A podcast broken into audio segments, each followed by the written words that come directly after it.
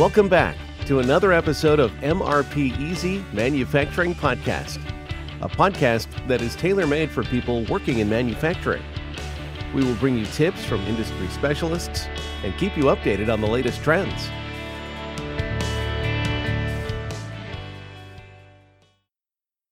What is cellular manufacturing? Cellular manufacturing is a method of process improvement, and as such, it is an important part of the lean philosophy. It consists of reorganizing your shop floor in a way that would accommodate the greatest efficiency. What is cellular manufacturing?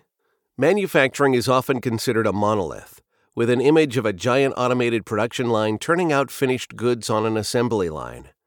But the number of products manufactured worldwide is staggering, and no one method of production fits everything. Among the numerous modes of production, cellular manufacturing has become a go to method for multiple industries. But what is cellular manufacturing? Cellular manufacturing is a designed production layout built to accommodate factories whose output consists of smaller lots. In these cells, equipment, machines, parts bins, tools, and workstations are arranged to accommodate an optimized flow of continuous production. Each cell is a clearly defined self sufficient production unit where workers are cross trained on all the equipment and tools within the cell.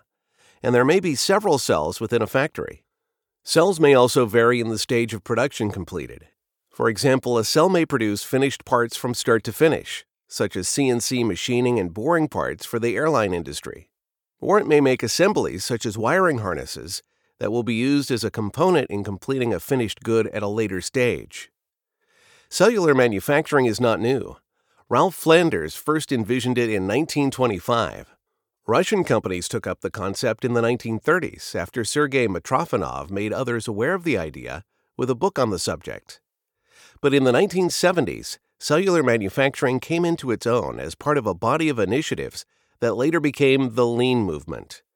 In Japan, cellular manufacturing was instrumental in many lean concepts, including just in time, JIT manufacturing. The idea of an appropriately sized production unit within an optimized ergonomic footprint became critical in reducing waste.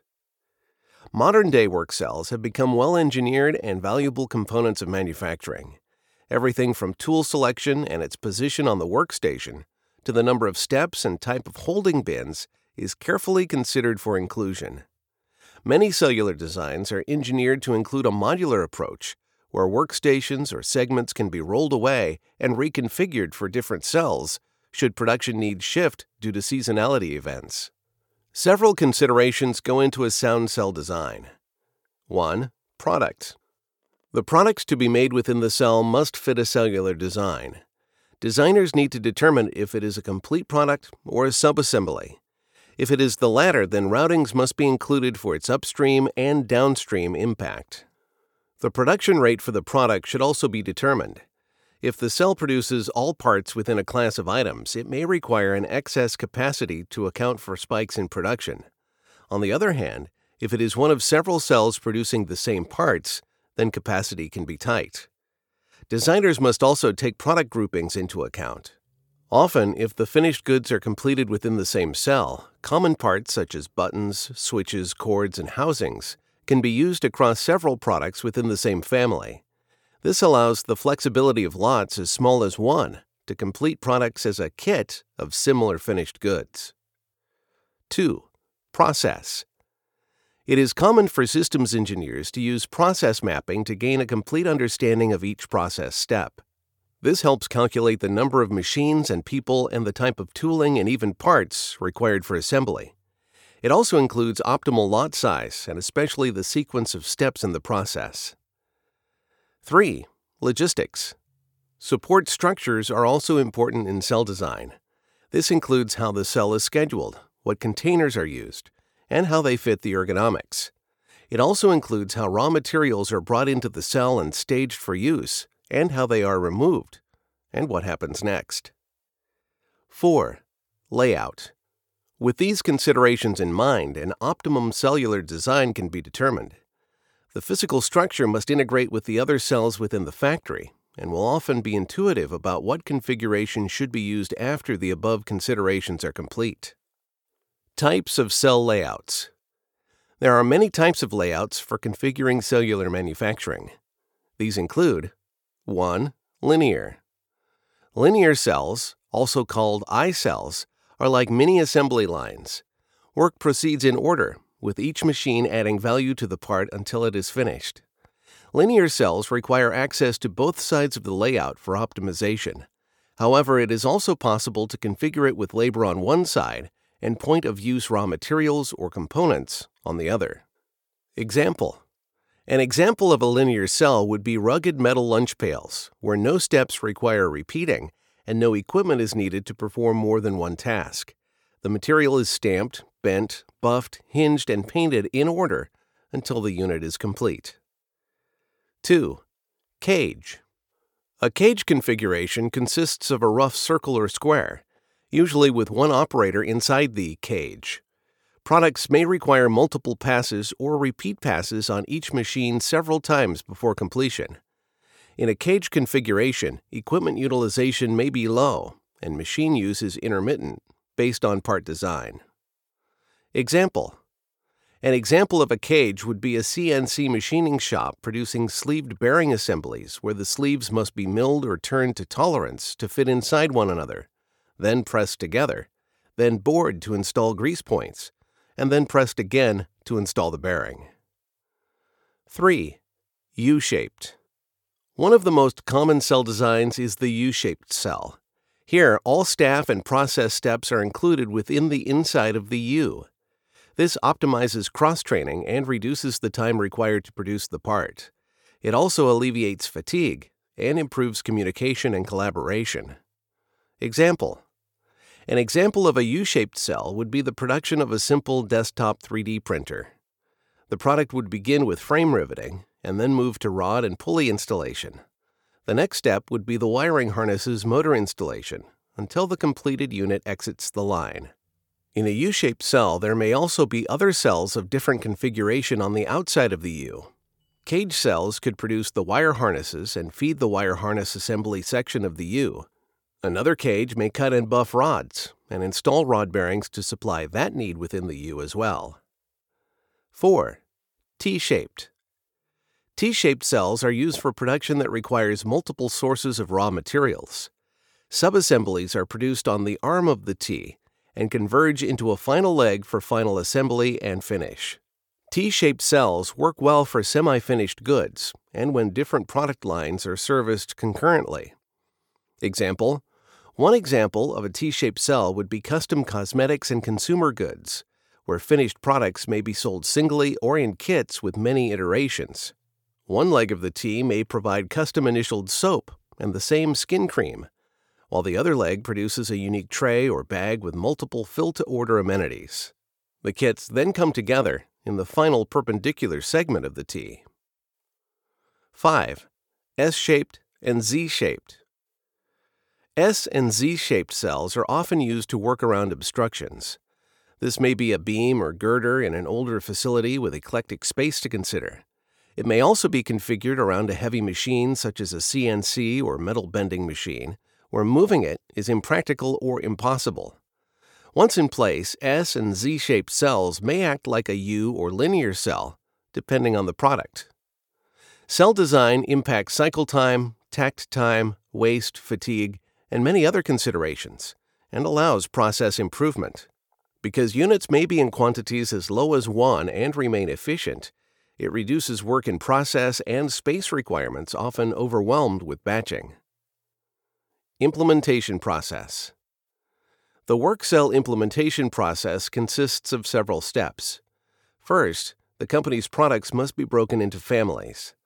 These product groupings may be parts of a similar design that only vary in size, shape, or functionality, or they may be grouped by the method of manufacturing, such as process steps or sequence of tasks. Second, a production flow analysis PFA should occur to group families together. Here, the decision to cluster machines that are complementary to the parts within each family is critical. It helps determine the number of spare parts and raw materials that will be required. Often, the grouping of family parts can reduce SKUs within parts inventory. A single part may be found compatible with another finished product, with only a slight modification done by the cell's equipment. Finally, optimization of the processes within the cell can occur. This may include prominent elements like step counts between stations within a cell or in the distance from the existing cell to the next cell in the routing. It may also include planning for material handling, station to station product flow, fixed factory costs, and labor costs. Disadvantages and limitations of cellular manufacturing. Cellular manufacturing is ideal for single piece flow and small lot production, but there are limitations and drawbacks. 1. Equipment utilization. In process manufacturing, high speed automation can outperform tasks that require many precise steps. In cellular manufacturing, equipment within a cell may achieve a low utilization rate. This increases the impact of CapEx ROI in more expensive equipment. 2. Maintenance bottlenecks. In work cells, it is not uncommon for the cell to contain one specific type of machine. If that single piece of equipment breaks, the line is down and production may bottleneck. 3. Administrative issues. Scheduling and purchasing for a cellular factory is complex compared to process and batch manufacturing. The same is true of MRP systems. Companies may find that the software that works well in a continuous or process production environment lacks the functionality to plan and execute within a cellular environment. Many companies operate hybrid production environments where cells feed traditional production lines. The manufacturing software chosen must be able to accommodate both smoothly. 4. Family group issues. Just because components may appear similar does not mean they are interchangeable. This may mean that setup times may still create a lag in efficiency even when parts are closely matched. 5. Badly designed cells. Cells that are poorly designed either in shape or lack of deep understanding of process steps can increase inefficiency and waste rather than eliminate it.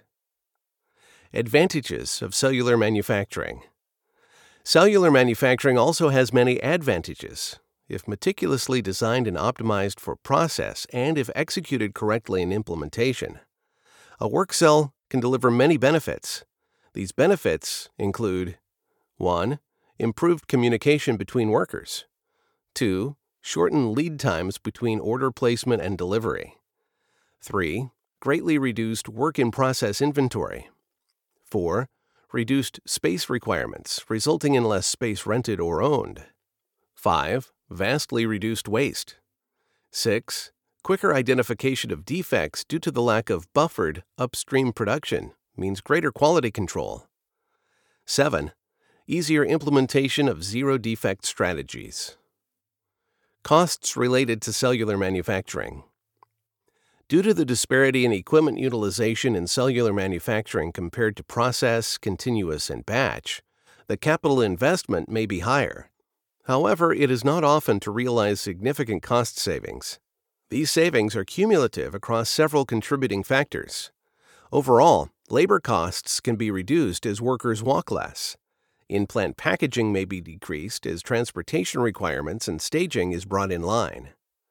Of course, as an essential component of lean manufacturing, work cells can slash costs lost to waste. As cross training of staff within the cell increases and improves, this too can impact the cost of quality in a positive light. Finally, with better quality and lead time, brand reputation is enhanced, leading to higher sales and more business. And sales may even help in the iterative process of designing new products that were not thought of before. Cellular manufacturing is not for every industry. It must be well designed, fully process mapped, and constantly improved to produce benefits. However, with the right manufacturing software, it can ramp up its benefits and minimize its disadvantages. Key takeaways in cellular manufacturing environments, cells, equipment, machines, parts bins, tools, and workstations are organized in a way that would accommodate an optimized flow of continuous production. Each cell in a manufacturing facility is a clearly defined self sufficient production unit where workers are cross trained on all the equipment and tools within the cell. When designing a cell, one has to consider the product, the process, the logistics, and the layout. There are many different work cell layouts that accommodate different requirements. For example, the linear or I shape, the cage, the U shape, the T shape, and the S or Z shape. The implementation process consists of several steps of planning, product grouping, and consistent optimization efforts. When planned and executed properly, adopting a cellular manufacturing approach can improve communication on the shop floor, shorten lead times, reduce WIP, space requirements, and waste, and improve the quality of your products. This episode of MRP Easy Manufacturing Podcast has come to a close. Thank you for listening. Make sure to subscribe for more manufacturing tips or visit our website at mrpeasy.com for more information about us.